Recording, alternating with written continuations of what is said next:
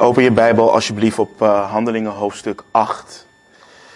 En zondags gaan we nog steeds vers voor vers door het boek uh, Handelingen. En vandaag uh, pakken we het op vanaf vers 26 in Handelingen 8. En mocht je geen Bijbel bij je hebben, steek je hand op en we voorzien je van een leenbijbel. En mocht je notities willen maken, dan hebben we ook pennen en notitieblokken beschikbaar. En die notitieblokken die mag je ook houden. laten we lezen bidden en uh, de tekst induiken. Handelingen 8 vanaf vers 26. En dan lezen we wat Lucas schrijft onder leiding van de Heilige Geest. En een engel van de Heere sprak tot Filippus en zei: Sta op en ga naar het zuiden, de weg op die van Jeruzalem afdaalt naar Gaza, die eenzaam is. En hij stond, hij stond op en ging op weg en zie, een Ethiopiër, een kamerheer en een machtig heer van de Kandake, de, koning, de koningin van de Ethiopiërs, die heel haar schatkist beheerde en gekomen was om in Jeruzalem te aanbidden, keerde terug en hij zat op zijn wagen en las de profeet Jesaja. En de geest zei tegen Filippus, ga er naartoe en voeg u bij deze wagen. En Filippus snelde er naartoe, hoorde hem de profeet Jesaja lezen en zei, begrijpt u ook wat u leest? Maar hij zei, hoe zou ik dat kunnen als niemand mij de weg wijst? En hij verzocht Filippus op de wagen te klimmen en bij hem te komen zitten. En het schriftgedeelte dat hij las was dit. Hij is als een schaap naar de slachting geleid. En zoals een lam stemmeloos is bij de scheerder, zo doet hij zijn mond niet open. In zijn vernedering is zijn oordeel weggenomen. En wie zal over zijn geslacht vertellen? Want zijn leven wordt van de aarde weggenomen. En de kamerheer antwoordde Filippus en zei: ik vraag u, over wie zegt de profeet dit? Over zichzelf of over iemand anders? En Filippus deed zijn mond open en uitgaande van, dit schrift, van dat schriftwoord verkondigde hij hem Jezus. En terwijl zij onderweg waren, kwamen zij bij een water en de kamerheer zei, kijk, daar is water. Wat verhindert mij gedoopt te worden? En Filippus zei, als u met heel uw hart gelooft, is het geoorloofd. En hij antwoordde en zei, ik geloof dat Jezus Christus de Zoon van God is. En hij liet de wagen stilhouden en zij daalden beide af in het water, zowel Filippus als de kamerheer, en hij doopte hem. En toen zij uit het water opgekomen waren, nam de geest van de Heere Filippus weg en de kamerheer zag hem niet meer, want hij vervolgde zijn weg met blijdschap. Maar Filippus werd aangetroffen in Asdod en terwijl hij het land doorging, verkondigde hij het evangelie in alle steden Totdat hij in Caesarea kwam. Laten we bidden. Heer, het is zo'n voorrecht, Heer. En het is zo ontzagwekkend om uw hart voor mensen te zien, Heer. En het werk wat u door onze broeder heen heeft gedaan.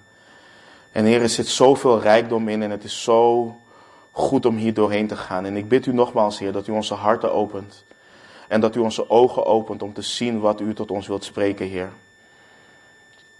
Leid ons alstublieft, vervul ons met uw geest. En verander ons, Heer, voor eeuwig. In de machtige naam van Jezus. Amen. Vorige week hebben we de eerste 25 versen van hoofdstuk 8 behandeld. En we hebben gezien dat er een grote vervolging begon tegen de gemeente in Jeruzalem. Wat volgde op de dood van Stefanus, de eerste martelaar van de kerk. En het, het, resultaat van deze vervolging was dat de kerk verspreid werd over de landstreken van Judea en Samaria. En we zagen hoe in vervulling ging dat de discipelen getuigen van de Heer Jezus zouden zijn. Uh, niet alleen in heel Jeruzalem, maar ook in Judea en Samaria en daarna tot aan het uiterste van de aarde. En Saulus, die wij kennen als de apostel Paulus, begon de gemeente te verwoesten.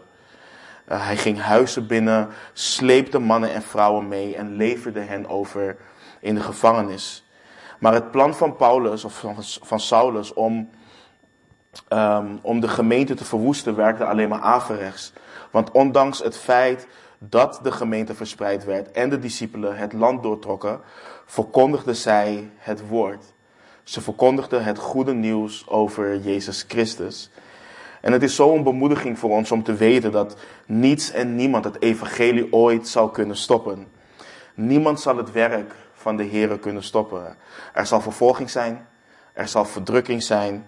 Discipelen van de Here uh, worden tot, tot op de dag van vandaag in de gevangenis gegooid en vermoord omwille van hun trouw aan de Heere Jezus Christus. Maar niets en niemand um, zal het verlangen en het werk van de Heere God om mensen met zichzelf te verzoenen kunnen stoppen. En in het Oude Testament bevestigt Jozefat wanneer de Moabieten en de uh, Ammonieten tegen hem ten strijde trokken, ook in zijn angst. Dan zegt hij heel prachtig, uh, God van onze vaderen, bent u niet die God die in de hemel is? Ja, u bent de heerser over alle koninkrijken van de heidevolken. In uw hand is kracht en sterkte, zodat niemand tegen u kan standhouden. 2 Kronieken 20, vers 6. En dus ook de Joodse leiders, Paulus niet, niemand. Gods wil zal altijd geschieden. En zo ook in het leven um, in en door uh, van Filippus. Filippus, een van de zeven diakenen waarmee we kennis hebben gemaakt in hoofdstuk 6, ging naar Samaria en predikte Christus daar. En, het, eh, en we hebben vorige week gelezen, het was een ware opwekking. Mensen luisterden aandachtig naar hem, zagen de tekenen en wonderen die hij deed. En dus de Samaritanen zagen hoe mensen bevrijd werden van onreine geesten, hoe verlamden en kreupelen werden genezen. Ze zagen hoe mensen radicaal tot geloof en bekering in Jezus Christus kwamen en zich, laat, uh, en, en, en zich lieten dopen. En het werk van het evangelie bracht, zoals het altijd doet, grote blijdschap met zich mee in Samaria. De apostelen in Jeruzalem die hoorden wat God in Samaria aan het doen was. En de kerk zond Petrus en Johannes naar hen toe. En Petrus en Johannes zagen dat zij de gave van de Heilige Geest nog niet hadden ontvangen. En baden voor de discipelen daar en legden hen de handen op. Opdat zij de Heilige Geest konden ontvangen.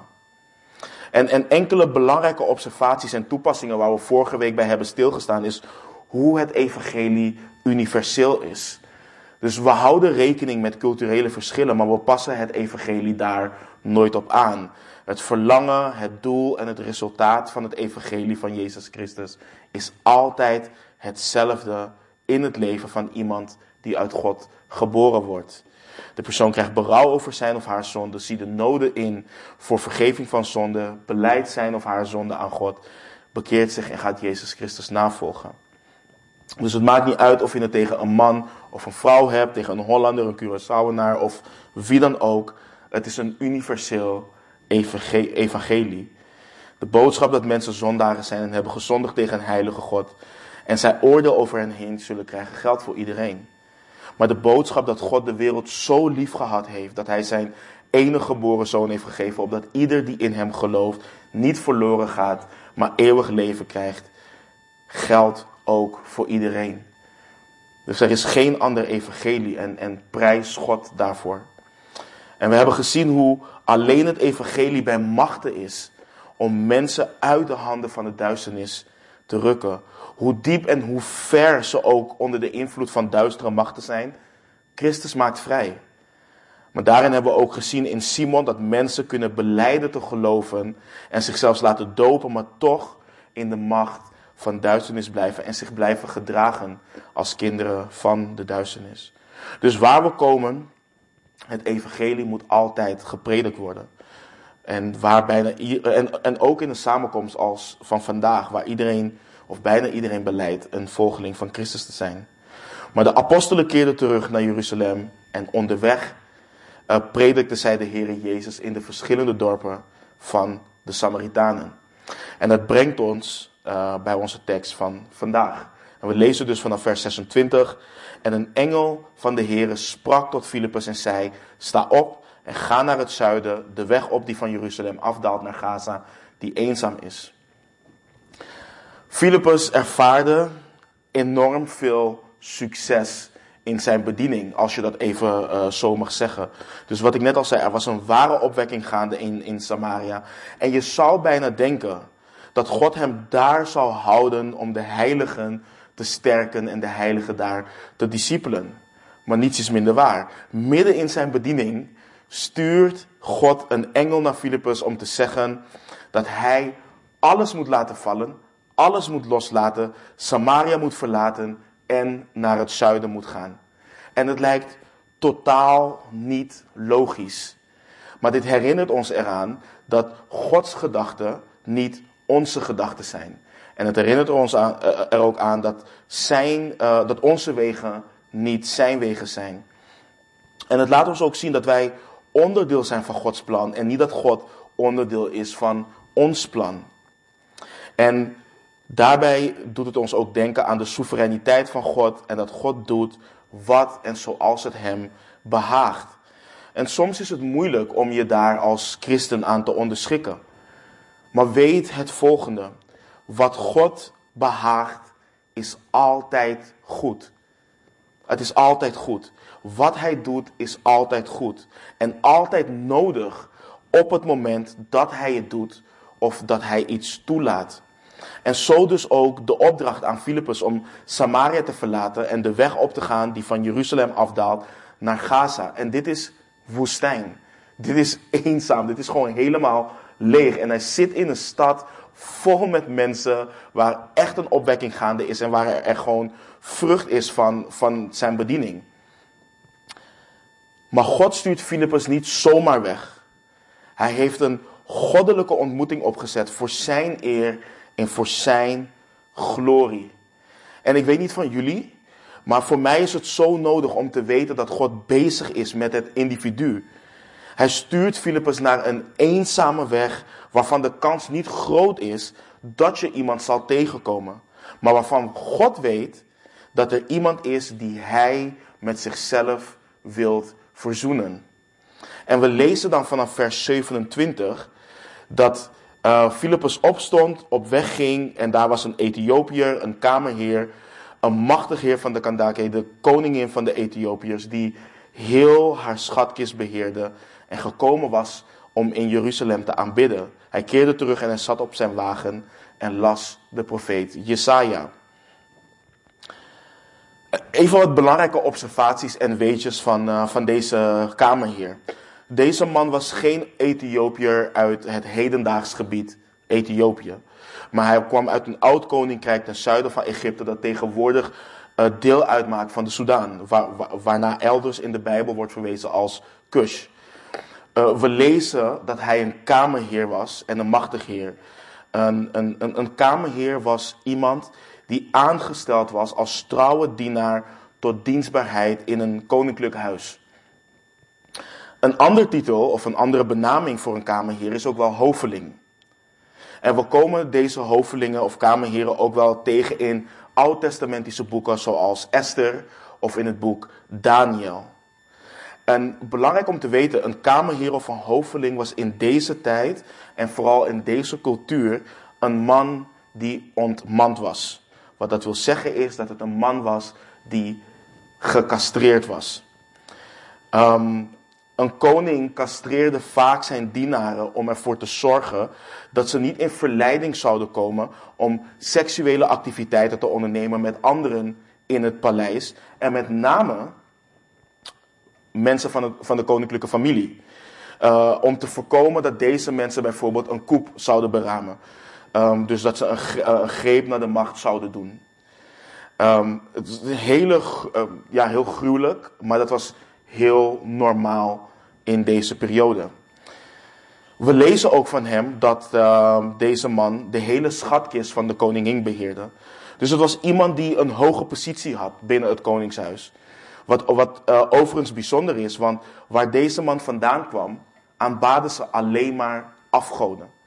En het feit dat deze man, een niet-Jood, deze afstand aflegt uh, om te komen aanbidden, doet veel bijbelgeleerden denken dat hij een proseliet was. Dus een niet-Jood die bekeerd was tot het Jodendom.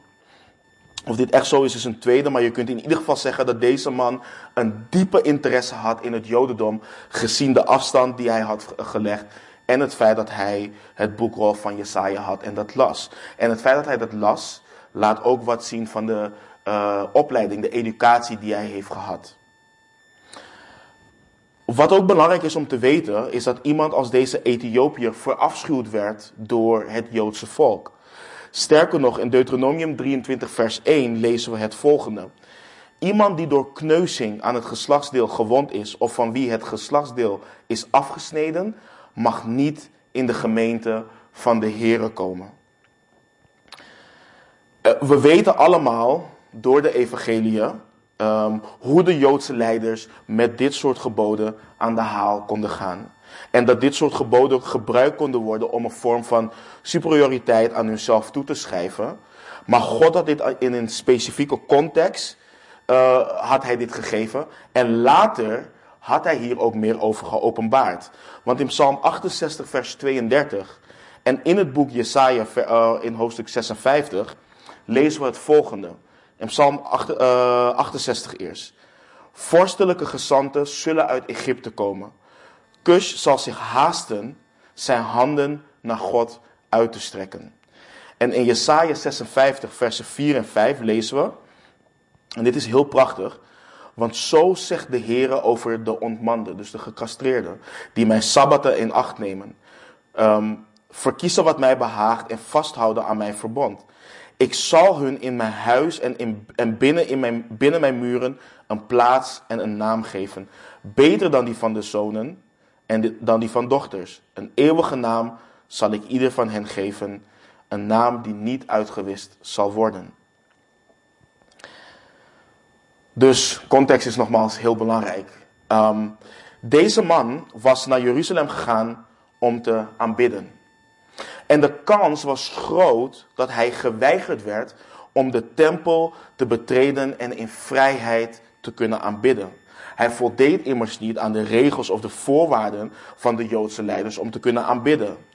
En het hele punt van deze scène is dat wat aan de profeet Jesaja was beloofd, nu gaat gebeuren in de kerk. Een kamerling, een ontmande, wordt verwelkomd of gaat verwelkomd worden onder Gods volk. Zijn verlangen om God te kunnen aanbidden gaat nu gebeuren. Want door zijn geloof in de Heer Jezus gaat hij de God van de Bijbel kunnen aanbidden in geest en waarheid. Zonder beperkingen, zonder restricties opgelegd door mensen. En zo verwelkomt God een ieder die gehoor geeft aan zijn roepstem om in een persoonlijke relatie met hem te treden. Vandaag de dag zouden we zeggen dat, dat deze persoon op zoek is, of in ieder geval interesse toont in de dingen van God. Want hij wilde meer weten over de schrift en wat het betekent om God te aanbidden. En hoe waar is het dan om te weten dat God beloont wie hem zoeken? En ik denk dat we een, een, een belangrijke kanttekening ook moeten maken. Dus deze man was op zoek naar God, of althans had interesse in de dingen van God.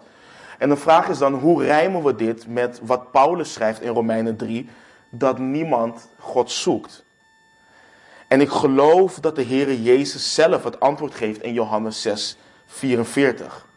Hij zegt, niemand kan tot mij komen, tenzij de Vader die mij gezonden heeft, hem trekt en ik zal hem doen opstaan op de laatste dag. Wat Paulus ons leert in Romeinen 3 is dat niemand uit zichzelf God zoekt. Niemand heeft het verlangen uit zichzelf naar een persoonlijke relatie met God. Maar God, die rijk is in barmhartigheid, wil mensen met zichzelf verzoenen. Hij wil dat mensen zich bekeren en dat mensen leven. Dus wat doet hij? Hij gebruikt situaties, hij gebruikt mensen, zijn woord, om verlorenen naar zichzelf toe te trekken en om het goede nieuws over Jezus Christus te horen en zo in een relatie met Hem te treden. En dit is zo een belangrijke les en toepassing voor ons. Want het leert ons ook dat wij geen struikelblokken opwerpen en verhinderen. Of dat wij mensen geen struikelblokken opwerpen en verhinderen in het naderen tot God. Het, het, maakt niet uit wat iemand gedaan heeft. Het maakt niet uit hoe iemand eruit ziet. Hoe iemand zich gedraagt. We moeten weten dat God mensen met zichzelf wilt verzoenen. Er kan hier bijvoorbeeld iemand binnenkomen die in onze ogen bijvoorbeeld ongepast gekleed is. Of er heel raar uitziet, of wat dan ook. Of zich heel raar gedraagt. Deze dingen mogen niet tegen een persoon gebruikt worden om hem of haar te verhinderen in het naderen tot God. Wat als nu hier iemand die zo, dus zo iemand hier binnenkomt? Gaan wij dan focussen op hoe die persoon eruit ziet? Hoe die persoon hier is binnengekomen? Of richten wij ons dan op het feit dat God die persoon hier heeft gebracht om over Jezus Christus te horen? Zien we die persoon als een zondaar die verloren is en de genade van God nodig heeft? En zo kunnen er natuurlijk allerlei voorbeelden zijn. En de kamerheer is er dus ook een van. Deze man, hij was al gebonden door de zonde. En waarschijnlijk ook nog het feit dat hij gecastreerd was. En die man die wilde God aanbidden, maar religie gemaakt door mensen verhindert het aanbidden van God. Maar God had deze man niet afgewezen. Hij had Filippus, zijn dienaar, naar hem toegestuurd. En terwijl hij het Oud-testamentisch boek Jesaja aan het lezen was, lezen we vanaf vers 29 het volgende. En de geest zei tegen Filippus, ga er naartoe en voeg u bij deze wagen. En Filippus snelde er naartoe, hoorde hem de profeet Jesaja lezen en zei, begrijpt u ook wat u leest? Maar hij zei, hoe zou ik dat kunnen als niemand mij de weg wijst? wijst. En hij verzocht Filippus op de wagen te klimmen en bij hem te komen zitten. Filippus werd door de Heilige Geest aangespoord om zich bij de wagen van de kamerheer te voegen. En het is zo prachtig om te zien hoe Filippus gehoorzaam is aan God in alles. En het is ook zo mooi om te zien dat Filippus duidelijk herkent wat de wil en wat de stem van God is. Hij heeft immers geen moment getwijfeld toen de engel kwam of de boodschap van de Heer was of niet. Hij heeft, nu, hij heeft op dit moment ook geen moment getwijfeld of de stem van Gods geest wel of niet van God kwam. Filippus gehoorzaamde en maakte haast om naar de wagen van de kamerheer te gaan.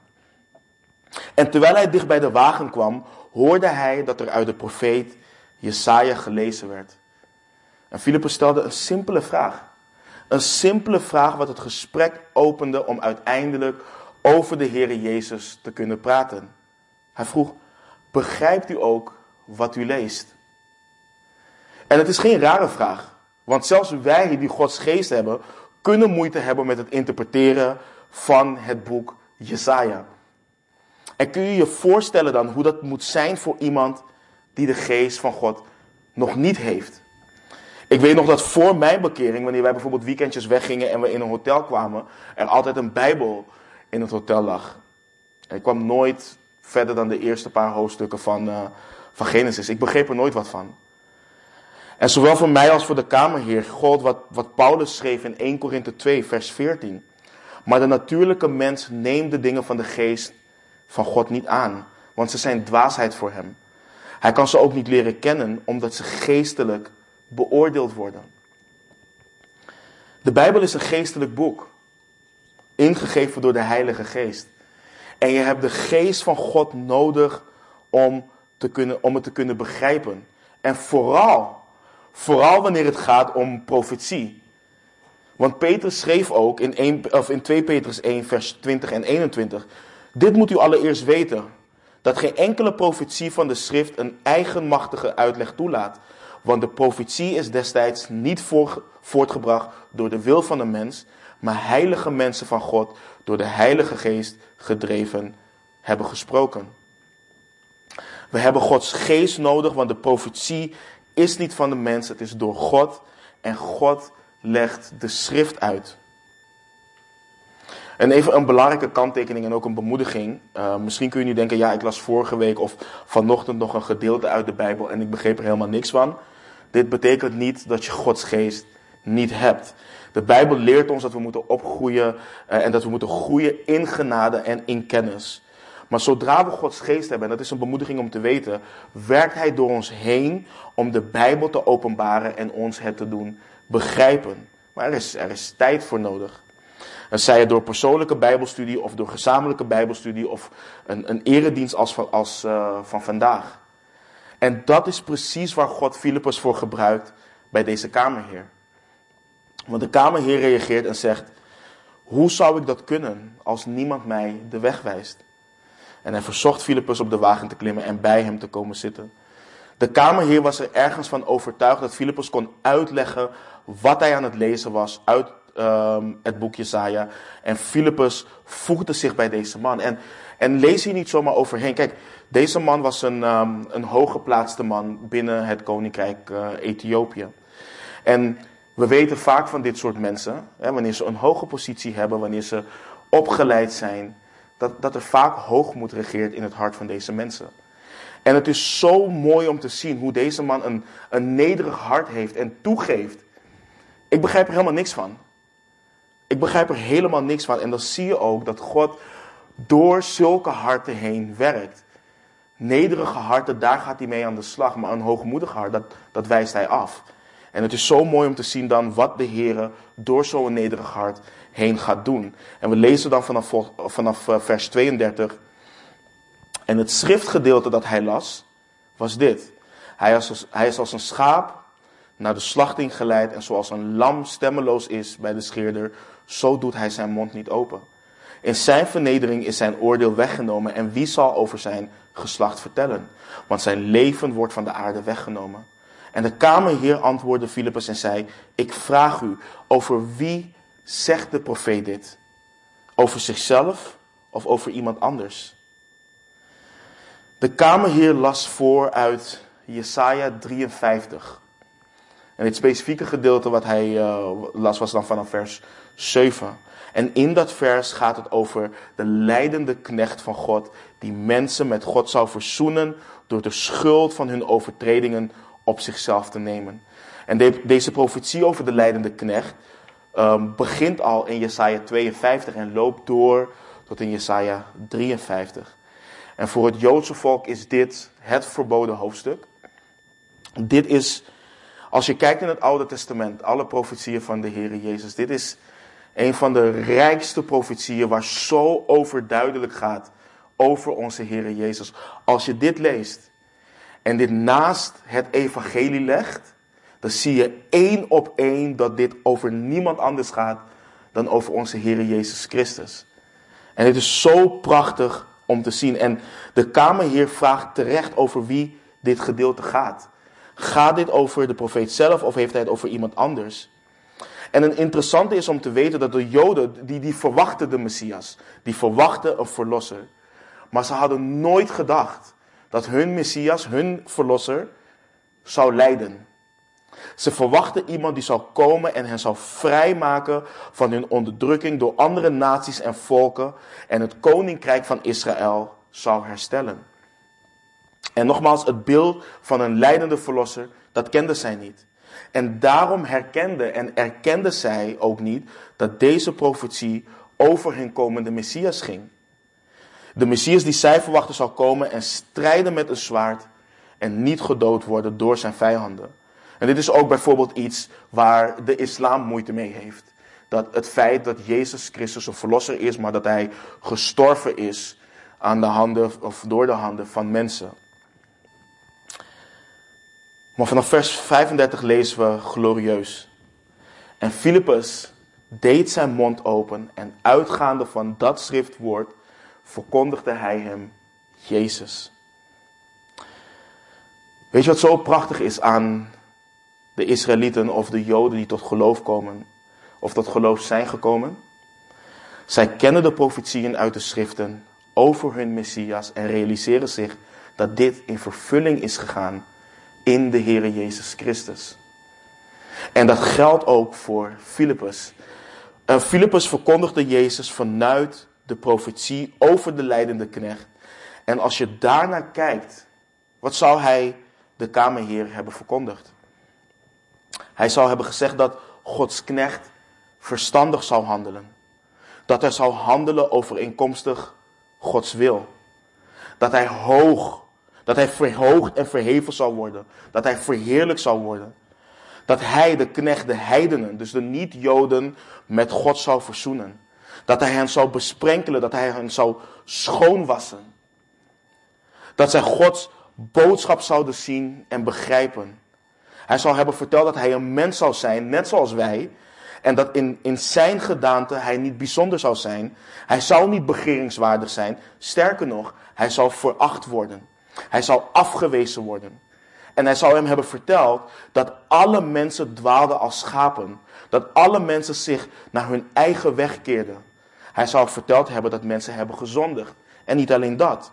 Hij zal verteld hebben dat er betaling geëist werd door God. Dat God zal oordelen over de zonde. Want hoe kun je zondigen tegen een rechtvaardig en heilig God en niet verwachten dat er vergelding zal plaatsvinden. We weten dat als wij hier op aarde een wet zouden overtreden, dat wij daar ook voor zouden moeten boeten. Dat als we iets stelen en iets kapot moeten maken, of iets kapot maken, dat we dat zouden moeten vergoeden. Filippus zal hem hebben verteld dat deze leidende knecht die straf heeft betaald. Dat hij, terwijl hij geen onrecht gedaan heeft en geen bedrog in zijn mond is geweest, de overtreding van mensen op hem is geweest. Filippus moet de kamerheer hebben verteld op wat voor manier deze straf is betaald. Dat de leidende knecht met zijn eigen leven deze straf heeft betaald. Want hij is afgesneden uit het land van de levenden. Hij is vroeg van ons afgenomen. Hij heeft geen kinderen gehad, want wie zou over zijn geslacht vertellen? Dat hoewel deze knecht onschuldig was, rechtvaardig was, zonder overtreding was, onder de overtreders is geteld. Omdat hij de zonden van velen gedragen heeft en voor de overtreders gebeden heeft. Heer, reken hun de zonden niet toe, want ze weten niet wat ze doen. Hij heeft daar aan het kruis gebeden voor de overtreders. En hij moet hen hebben, hem hebben verteld dat God het was die zijn eigen knecht, die hij heeft gezonden om, met mensen, om mensen met zichzelf te verzoenen, deze knecht zelf heeft verbrijzeld aan het kruis. En niet alleen dat, dat het hem behaagde toen hij hem verbrijzeld heeft. Dat hij zijn welbehagen heeft gevonden in de dood van deze knecht. En hij moet hem hebben verteld dat dit de zoon van God is geweest. En het moet als een bom zijn ingeslagen bij deze kamerheer. Dat Filippus vertelde dat dit niet lang geleden heeft plaatsgevonden in Jeruzalem. En dat Jezus uit Nazareth de knecht is waarover Jesaja geprofiteerd heeft. En ongetwijfeld heeft Filippus hem verteld over het feit dat ook hij vergeving van zonde nodig heeft. En God daadwerkelijk kan gaan aanbidden door geloof in Jezus Christus. Door geloof in Jezus van Nazareth. Prijs de Heer. Filippus verkondigde deze man Jezus Christus en zijn noden voor Jezus. En ongetwijfeld heeft hij hem ook verteld over de doop. Want vanaf vers 36 lezen we dan. En terwijl zij onderweg waren, kwamen zij bij een water. En de kamerheer zei: Kijk, daar is water. Wat verhindert mij gedoopt te worden? En Filippus zei: als u, met u, als u met heel uw hart gelooft, is het geoorloofd. En hij antwoordde en zei: Ik geloof dat Jezus Christus de Zoon van God is. En hij liet de wagen stilhouden en zij daalden beide af in het water, zowel Filippus als de kamerheer, en hij doopte hem. En toen zij uit het water opgekomen waren, nam de geest van de Heere Filippus weg. En de kamerheer zag hem niet meer, want hij vervolgde ze weg met blijdschap. Maar Filippus werd aangetroffen in Asdod. En terwijl hij het land doorging, verkondigde hij het evangelie in alle steden, totdat hij in Caesarea kwam. Zoals ik net al zei, Filippus heeft het ongetwijfeld over de doop gehad. En waarschijnlijk heeft hij, net zoals Petrus dat ook deed met Pinksteren, de oproep gedaan aan de kamerheer om zich te laten dopen. En ergens tijdens het delen van Jezus Christus heeft God de kamerheer geloof geschonken. En is hij tot wedergeboorte gekomen en wil hij gehoor geven aan de oproep om zich te laten dopen.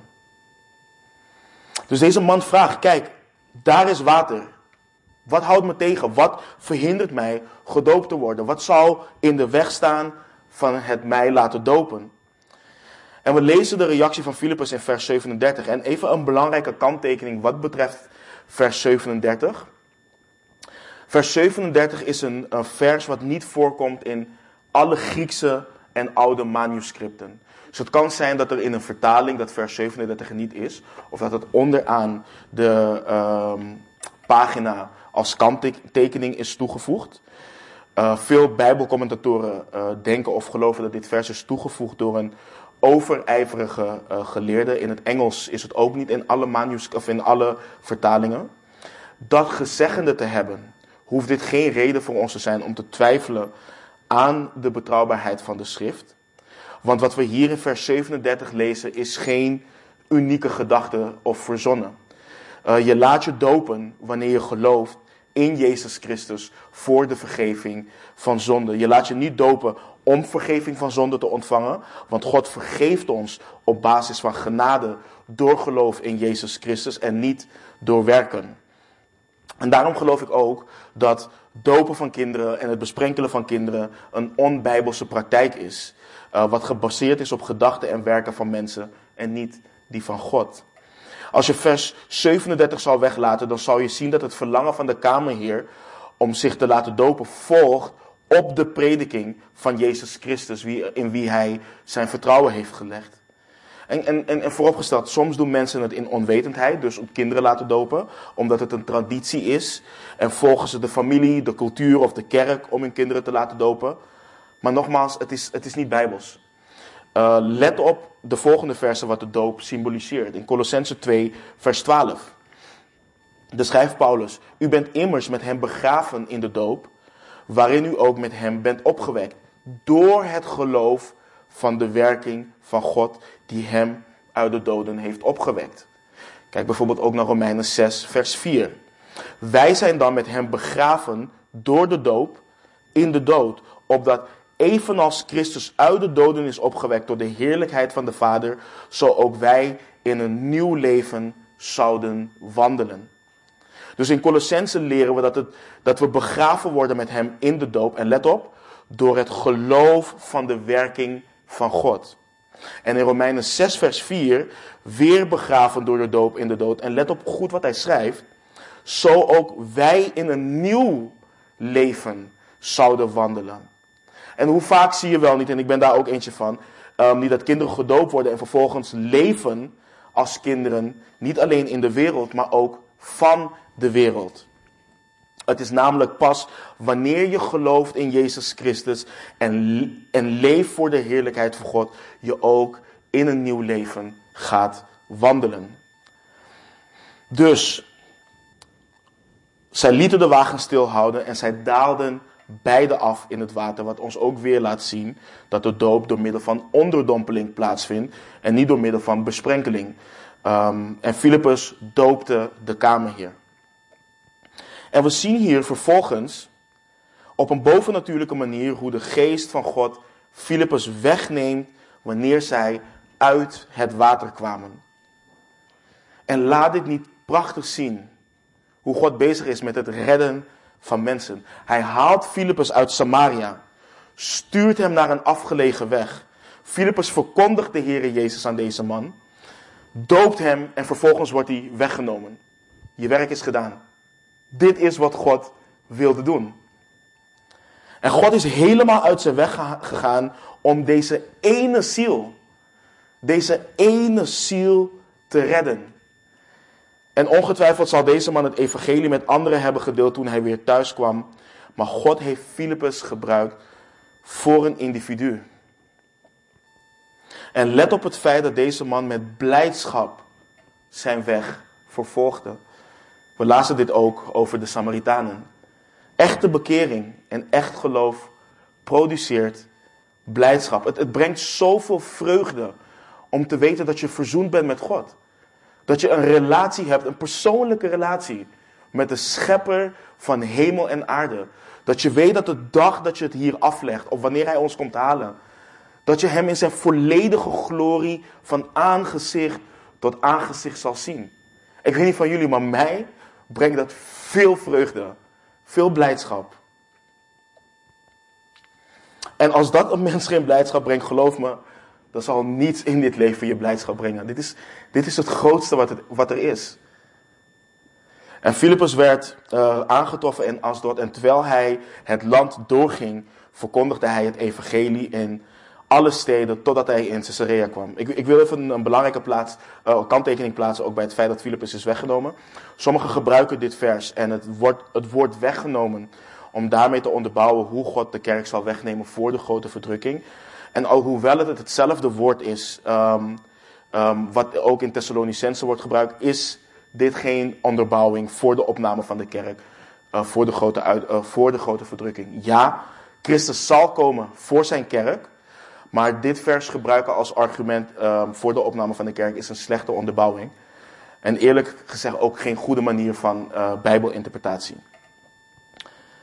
Maar uit het vers kunnen we lezen dat Filippus het ene moment op die weg was en vervolgens in Asdod. Hoe dat is gebeurd, is een bovennatuurlijk werk. Maar we dienen ook een bovennatuurlijke God. Dus we hoeven het bovennatuurlijke ook niet altijd op een natuurlijke of rationele manier uh, willen verklaren. Ik wil afsluiten met een aantal belangrijke observaties en uh, toepassingen voor ons. Um, het eerste is wat we, wat we terugzien, en ik heb het daar kort al over gehad, maar ik wil dat nog even benadrukken. Het eerste wat we zien is het, het hart van God in dit gedeelte. Het hart van God om mensen te redden. God is niet bezig met aantallen, maar nogmaals, hij is bezig met het individu. God heeft een hart voor mensen.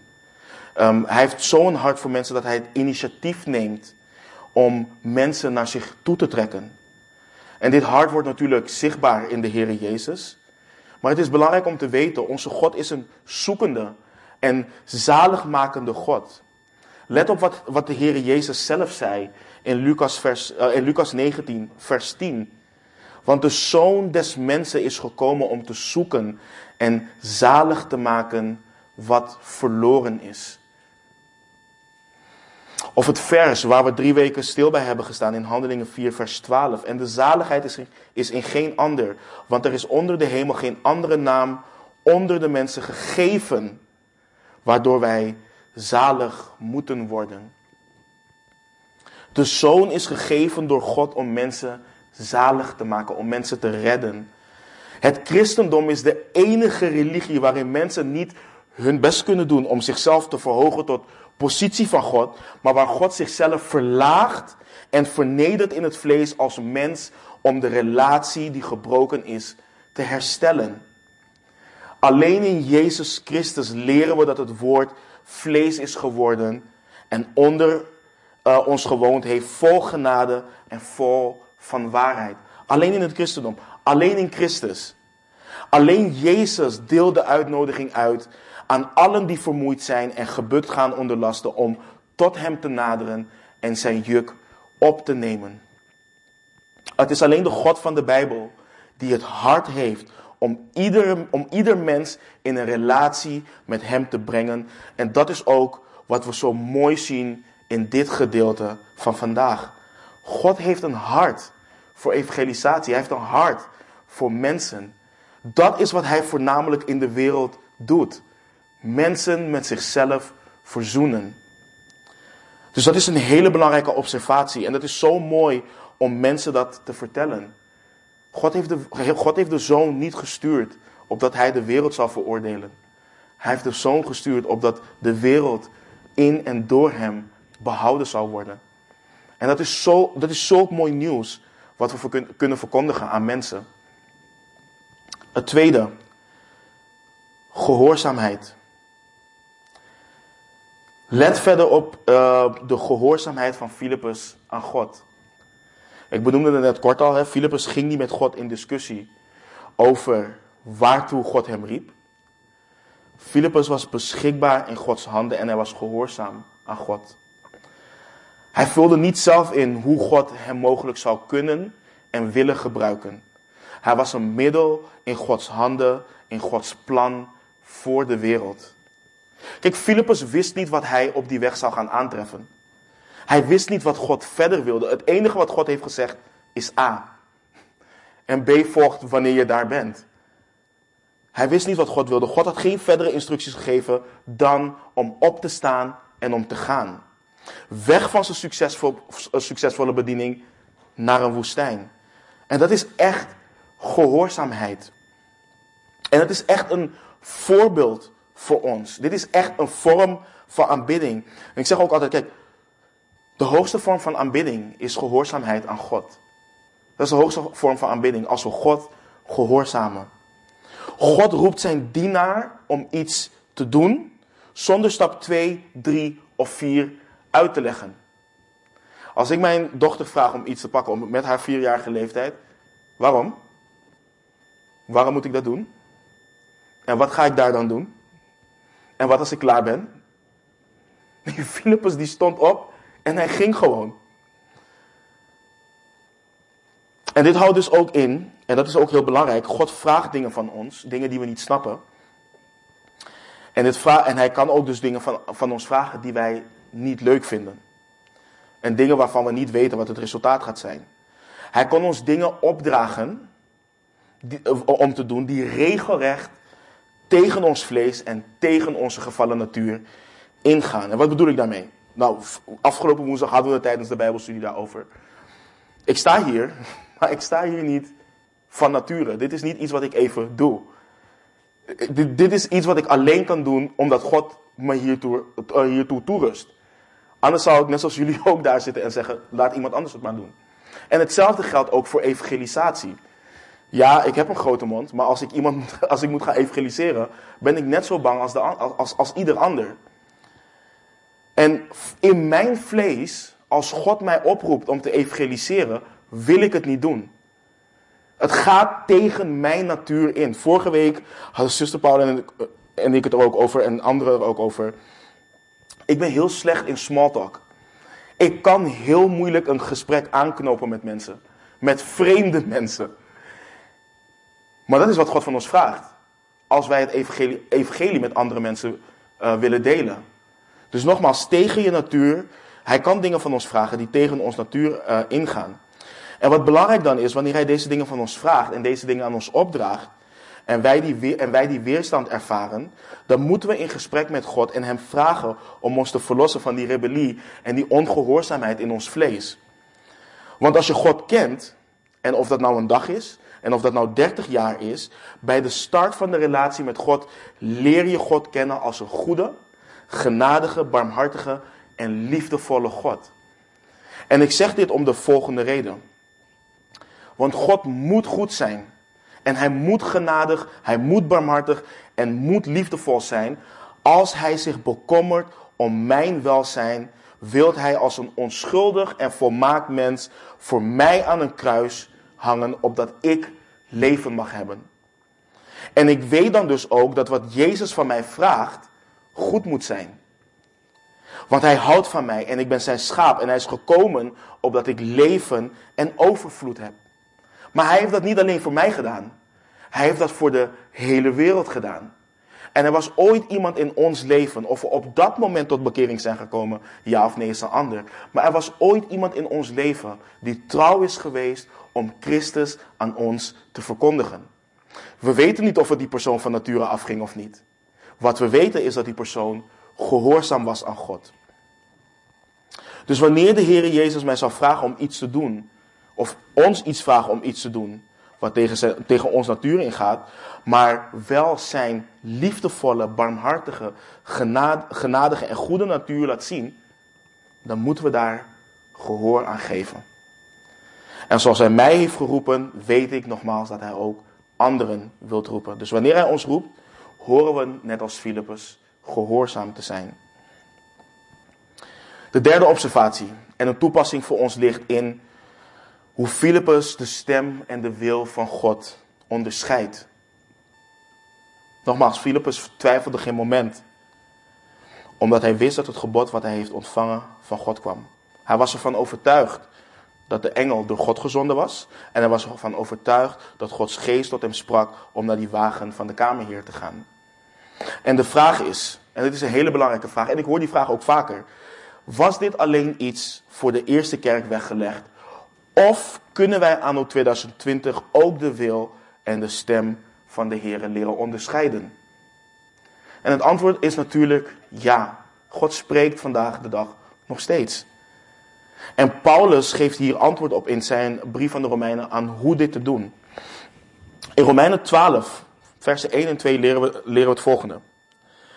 Ik roep u er dan toe op, broeders, door de ontfermingen van God, om uw lichamen aan God te wijden als een levend offer. Heilig en voor God welbehagelijk. Dat is uw redelijke godsdienst. En word niet aan deze wereld gelijkvormig, maar word veranderd door de vernieuwing van uw gezindheid om te kunnen onderscheiden wat de goede, welbehagelijke en volmaakte wil van God is. Let op de drie dingen wat Gods let op de drie, drie dingen wat Gods wil zijn.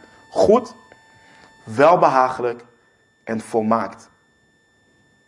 Maar niet alleen Paulus geeft ons inzicht wat dit betreft. Ook in Spreuken, het boek van wijsheid, Spreuken 2, vers 6, leren we. De, geeft, de Heere geeft immers wijsheid. Uit zijn mond komen kennis en inzicht. Waarom haal ik deze twee? Want we, hebben, er zijn meerdere versen die we kunnen aanhalen. Maar ik haal dit aan om de volgende reden. Let op wat er nodig is om de wil en de stem van God te kunnen herkennen en te onderscheiden. In Romeinen 12 leren we, we moeten ons volledig wijden aan God. Volledig toewijden aan Hem. Elk aspect van ons leven hoort aan Hem toegewijd te zijn. We zijn immers door Hem en voor Hem duur gekocht met het kostbare bloed van Jezus Christus. We zijn geheiligd. En geheiligd zijn betekent dat we apart zijn gezet. We zijn geroepen uit deze wereld om niet meer voor de wereld en als de wereld te leven. We horen ons af te keren van deze wereld. En dan zegt eh, de schrijft Paulus ook, we horen niet gelijkvormig te worden aan de wereld. Dat houdt dus niet in dat je je afkeert van de mensen die in de wereld zijn en contact met ze verbreekt. Dat is niet wat Paulus ons opdraagt. Ehm, het houdt in dat je niet gelijkvormig wordt aan de manier van denken en leven wat regeert in deze gevallen wereld. De gezindheid van deze wereld is tegen God. Een simpel voorbeeld. Kijk alleen maar naar de tien geboden en je ziet dat van moment tot moment ieder gebod geschonden wordt in de wereld. Vroeger zag je bijvoorbeeld op ieder gerechtsgebouw nog de tien, boden afge, uh, tien geboden afgebeeld. Zij het binnen het gebouw of buiten het gebouw. Een van die geboden is dat je geen vals getuigenis zal afleggen. Toch gebeurt dit massaal binnen gerechtsgebouwen. Dus je ziet dat het gewoon afgebeeld wordt, maar het gebod wordt toch geschonden. We horen niet te denken als de wereld, we horen niet te praten als de wereld en we horen niet te handelen als de wereld. We horen anders te leven. En daarvoor, zegt Paulus, of schrijft Paulus, moet ons denken hernieuwd worden. En hoe gebeurt dit? Dat gebeurt door de woorden van de Heer, want de Heer geeft immers wijsheid. Uit zijn mond komen kennis en inzicht. En nu is de vraag aan ieder van ons: geloven wij dat de Bijbel Gods woord is? Geloven wij dat het Gods onfeilbare woord is? En niet alleen dat, geloven we ook dat het genoeg is? Want tegenwoordig heb je mensen natuurlijk die zeggen: iedereen zegt, geloof dat, dat het woord onfeilbaar is. Maar het tweede is dan: is het genoeg? Of heb je nog andere bronnen van waarheid of wijsheid of wat dan ook nodig? Dus, en dan vraag je je misschien af en denk je nu misschien, maar dat is jouw observatie of dat is jouw interpretatie. Ik hoef de schrift helemaal niet te kennen, ik laat me gewoon leiden door de Heilige Geest. Maar dan is de vraag, hoe herken je de stem van de Heilige Geest als je niet weet hoe hij communiceert? Hoe herken je de stem van de Heilige Geest als je niet weet wat de wil van God is? Doe je dat op basis van een goed gevoel bij je overtuiging? Want dat lijkt me heel gevaarlijk, want de Satan kan zich voordoen als een engel van licht. En ons ook een goed gevoel geven bij het presenteren van zonde. Dus het is een hele gevaarlijke manier om de wil van God te onderscheiden. Dus je bent afhankelijk van de schrift. En de Heilige Geest die werkt door de schrift om de welbehagelijke wil van God te kunnen onderscheiden. Want kijk, we kijken bijvoorbeeld naar de natuur en we zien dat de schepping getuigt van God. We lezen dat bijvoorbeeld in Psalm 19. De schepping getuigt En wat mooi is aan het Psalm, uh, Psalm 19, is dat, dat de psalmist daar begint over de schepping en hoe je ziet dat er een God is. Maar verder in de psalm lees je dan op een gegeven moment dat hij het heeft over de wet van God. En pas wanneer hij over de wet van God praat, dan begint hij ook over de attributen van God te praten. Dus in de schrift ga je dan leren dat hij liefde is. Dat hij barmhartig is. Dat hij genadig is. Dat hij vergevingsgezind is. Dat hij toornig, heilig, rechtvaardig, almachtig, alwetend en soeverein is. In de schrift en door de schrift leer je dat hij het diepe verlangen heeft om mensen zalig te maken en om mensen te vergeven in en door Jezus Christus. Ik zei het net al, in ons vlees voelt het niet goed en niet fijn om, men, om naar een wildvreemd uh, persoon te stappen en te getuigen van onze Heer Jezus Christus. Maar toch, toch leert de tekst ons hier dat het wel iets is wat God heeft gedaan door Filippus. En door het woord van God te kennen en zijn wil te leren kennen, kunnen we leren dat de weerstand vanuit ons vlees komt en dat het niet iets is van God. En we leren dan dat God wil dat we ons gevoel verlogenen en Hem gehoorzamen. Dus om Gods stem te kunnen verstaan en om Zijn wil te kunnen onderscheiden, moeten we Hem beter leren kennen. En dat doen we door ons te wijden aan onze persoonlijke relatie met Hem in zowel gebed als in de schrift. En het een sluit het ander niet uit. Je kunt niet zeggen, nou, ik ben meer iemand van gebed. Of, eh, en niet van de schrift. Of nou, ik ben meer iemand van de schrift. En ik ben niet iemand van gebed. Um, de, de schrift, gebed, de Heilige Geest, deze drie zijn onlosmakelijk verbonden met elkaar. Je kunt niet bidden zonder kracht van de Heilige Geest. Maar je weet niet hoe die kracht zich uit als je de schrift niet kent. En je kunt de schrift ook niet begrijpen zonder leiding van de geest. Dus die drie zijn onlosmakelijk verbonden met elkaar. En een belangrijke vraag die we onszelf moet, moeten stellen in het verborgene van ons hart is: word ik geleid door de Heilige Geest? Heb ik mezelf volledig overgegeven aan de leiding van de Heilige Geest? En ik stel deze vraag niet om vervelend te doen. Ik stel het niet om ons te veroordelen of om onszelf voor onze kop te slaan. Ik stel hem simpelweg zodat we onszelf onderzoeken. Het is gewoon een hele belangrijke vraag. En de laatste observatie en toepassing voor vandaag, want er zit hier veel meer in, um, is de rol van de schrift in onze prediking en de verkondiging van het goede nieuws. We lazen, Filippus verkondigde Jezus Christus vanuit de schrift. Hij openbaarde en legde de schrift uit. En misschien hoor ik je denken, maar ik ken de Bijbel helemaal niet zo goed. Met alle respect is dat je eigen verantwoordelijkheid en heeft dat te maken met jouw eigen toewijding aan de schrift. We hebben tegenwoordig Bijbels op onze telefoons die gratis te lezen zijn. We hebben het op onze tablets. We kunnen het gratis via websites lezen. Je kunt ze bestellen in alle vormen en kleuren. Dat kan. We hebben hier ook nieuwtestamentische Bijbels liggen.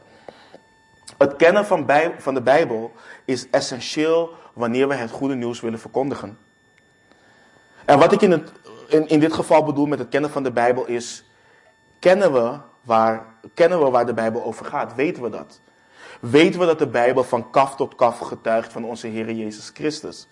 En dat de hoofdboodschap gaat over verlossing die mensen nodig hebben en alleen kunnen vinden door geloof in Jezus Christus. Let goed op wat Filippus predikte. Hij, hij had het niet over regels. Hij had het niet over menselijke tradities. En deelde niet zijn eigen mening of zijn eigen interpretatie.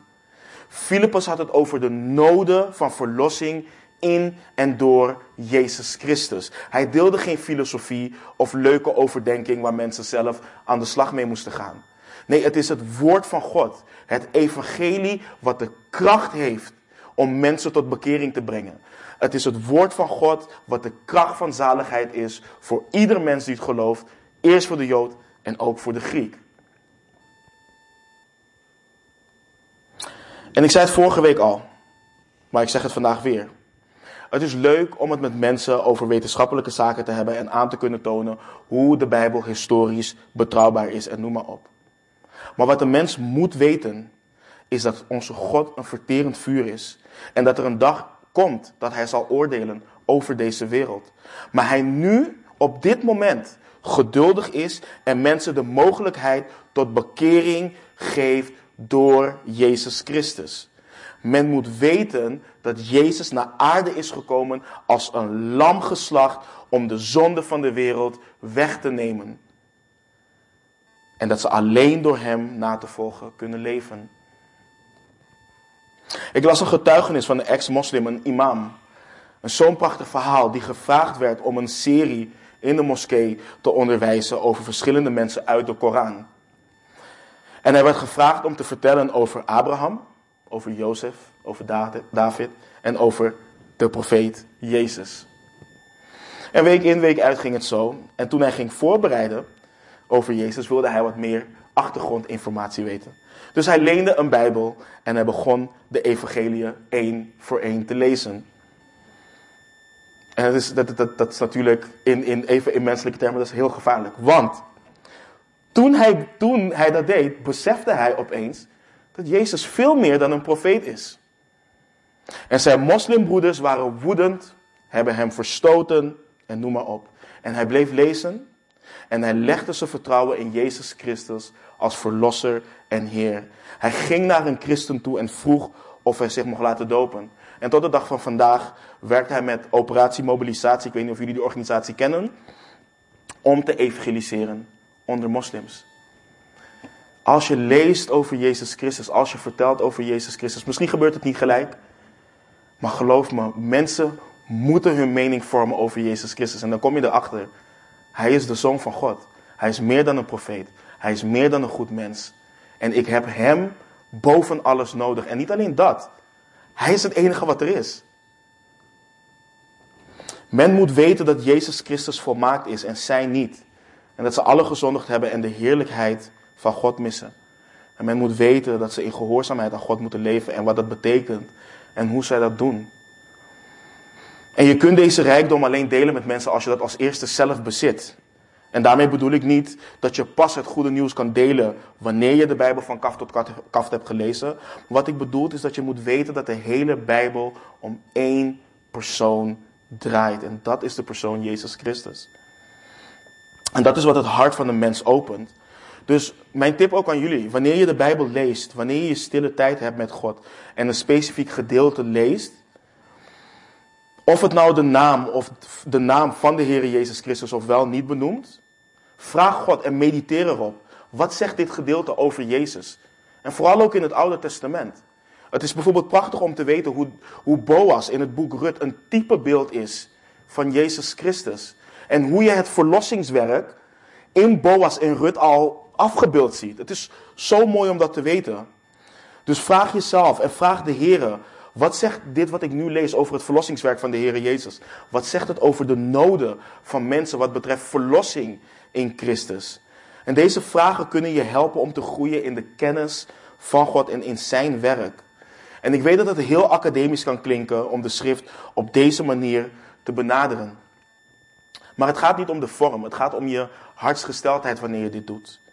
Er is niets mis met het bestuderen van, van de Bijbel en het op, op een academische manier te benaderen, zolang je het doet met de juiste hartsgesteldheid. Met het hart en het verlangen om God beter te leren kennen.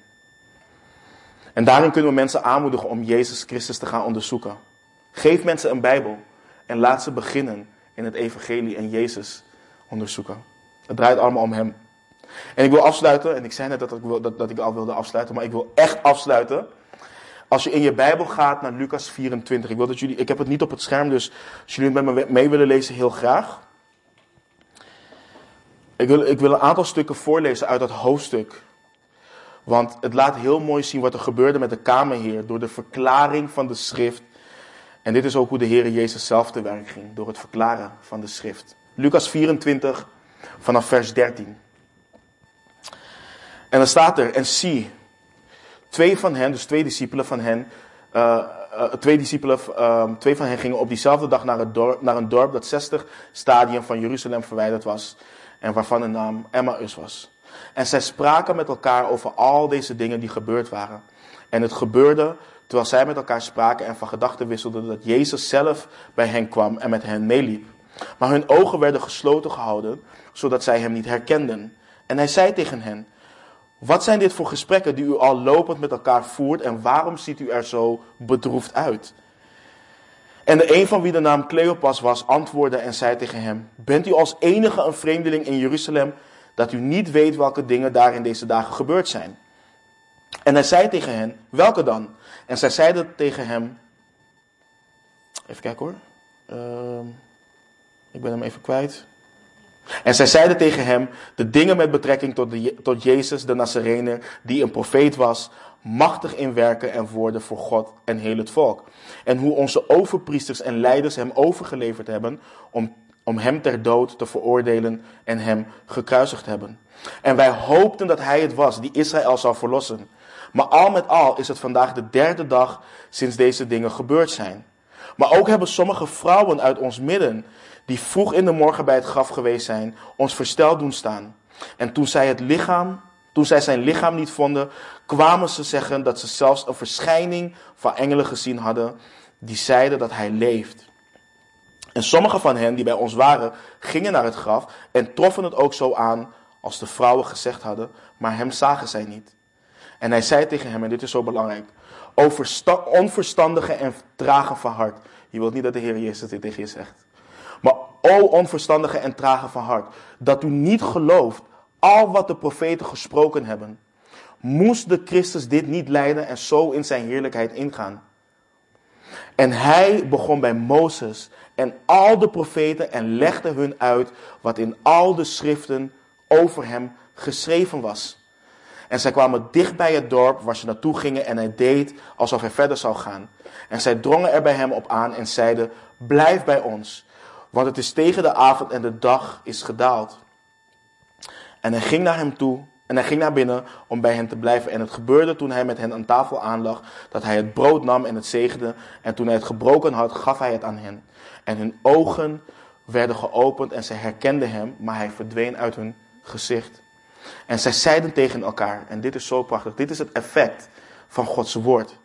Was ons hart niet brandend in ons toen hij onderweg tot ons sprak en voor ons de, schrift, de schriften opende? Ook Jezus verklaarde de Bijbel vers voor vers en legde uit dat het over hem ging. Maar verder in het hoofdstuk, dan verschijnt hij aan de elf discipelen. En dan lezen we verder onderaan vanaf vers 44. En hij, dus Jezus, zei tegen hen: Dit zijn de woorden die ik tot u sprak toen ik nog bij u was. Dat alles vervuld moest worden wat over mij geschreven staat in de wet van Mozes en in de profeten en in de psalmen. Toen opende hij hun verstand, zodat zij de schriften begrepen. En hij, sta, en hij zei tegen hen, zo staat er geschreven en zo moest de Christus lijden en uit de doden opstaan op de derde dag. En in zijn naam moet onder alle volken bekering en vergeving van zonde gepredikt worden. Te beginnen bij Jeruzalem. En u bent van deze dingen getuigen. Als het aan ons vermogen lag om te evangeliseren richting de verlorenen, als ik mezelf als voorbeeld zou nemen, dan zou het een hopeloos geval zijn. Maar gelukkig hangt het niet van ons af. Maar hangt het af van de soevereine God die het hart heeft om verlorenen te zoeken en zalig te maken. En het is belangrijk voor ons om te weten dat toen Christus hier op aarde was, hij zelf de mensen zocht. Maar nu is hij niet hier in het vlees. Maar hij zet dat werk voort in en door zijn kerk, door zijn gehoorzame volgelingen. Dus laten wij daarom in gehoorzaamheid grote dingen van God verwachten. En dingen voor God proberen terwijl we het evangelie aan een verloren wereld verkondigen. Amen. Laten we bidden. Vader, het is zo goed, Heer, om te weten dat u het hart heeft om mensen te redden. Heer, wij vragen ook, Heer, dat u ons dit hart geeft. Dat u ons leert te wandelen in gehoorzaamheid. Dat u ons leert om uw geest um, en de stem van uw geest en uw wil te onderscheiden, Heer. Heer, we hebben u zo nodig in al het werk wat u al voor de grondlegging van de wereld voor ons klaargelegd heeft, Heer. Wij kunnen dit niet van onszelf. U weet hoe wij in ons vlees bang of overijverig of wat dan ook kunnen zijn. En we hebben het nodig dat u ons vervult met uw geest. En dat u door ons heen spreekt. En dat we niet alleen maar met overtuigende woorden komen, maar dat er kracht van ons, vanuit onze woorden uh, uitgaan, Heer. En dat u die woorden bevestigt in de harten van mensen. Dank u wel, Heer. Dank u wel voor uw woord. Dank u wel voor het goede nieuws van onze Heer Jezus Christus. Dank u wel dat u zoveel hebt gedaan, Heer, en nog zoveel aan het doen bent om verloren mensen met uzelf te verzoenen. En dank u wel dat u ons als mensen wilt gebruiken om dit goede nieuws te verkondigen. Heer, ik bid voor de harten van de mensen om ons heen. Ik bid voor onze familieleden, voor onze vrienden, kennissen, collega's, onze buren. Heer, voor de mensen die we tegenkomen wanneer we naar de supermarkt gaan en wanneer we, ja, wanneer we gewoon aan de praat met ze raken, Heer. Heer, dat u ons het hart geeft en dat u ons overtuigt om in vrijmoedigheid van u te getuigen. Dat we ons realiseren, Heer, dat u, dat die ziel kostbaar is in uw handen en dat u die ziel met u um, wilt verzoenen, Heer. Dank u wel nogmaals, Heer. Dank u wel dat uw woord zo krachtig is. En dank u wel dat u soeverein bent en dat u al het werk doet. En dat we kunnen vertrouwen dat u met ons meegaat en dat u met ons bent. Tot de voleinding van de wereld, Heer. Heer, laat uw getuigenis ook door deze gemeente, door mijn broeders en mijn zusters, Heer. Laat het een krachtig getuigenis zijn. En dank u wel dat u het internet ook zo machtig gebruikt om uw woord te verspreiden online, Heer. We loven en prijzen uw naam en houden van u. In Jezus' naam. Amen.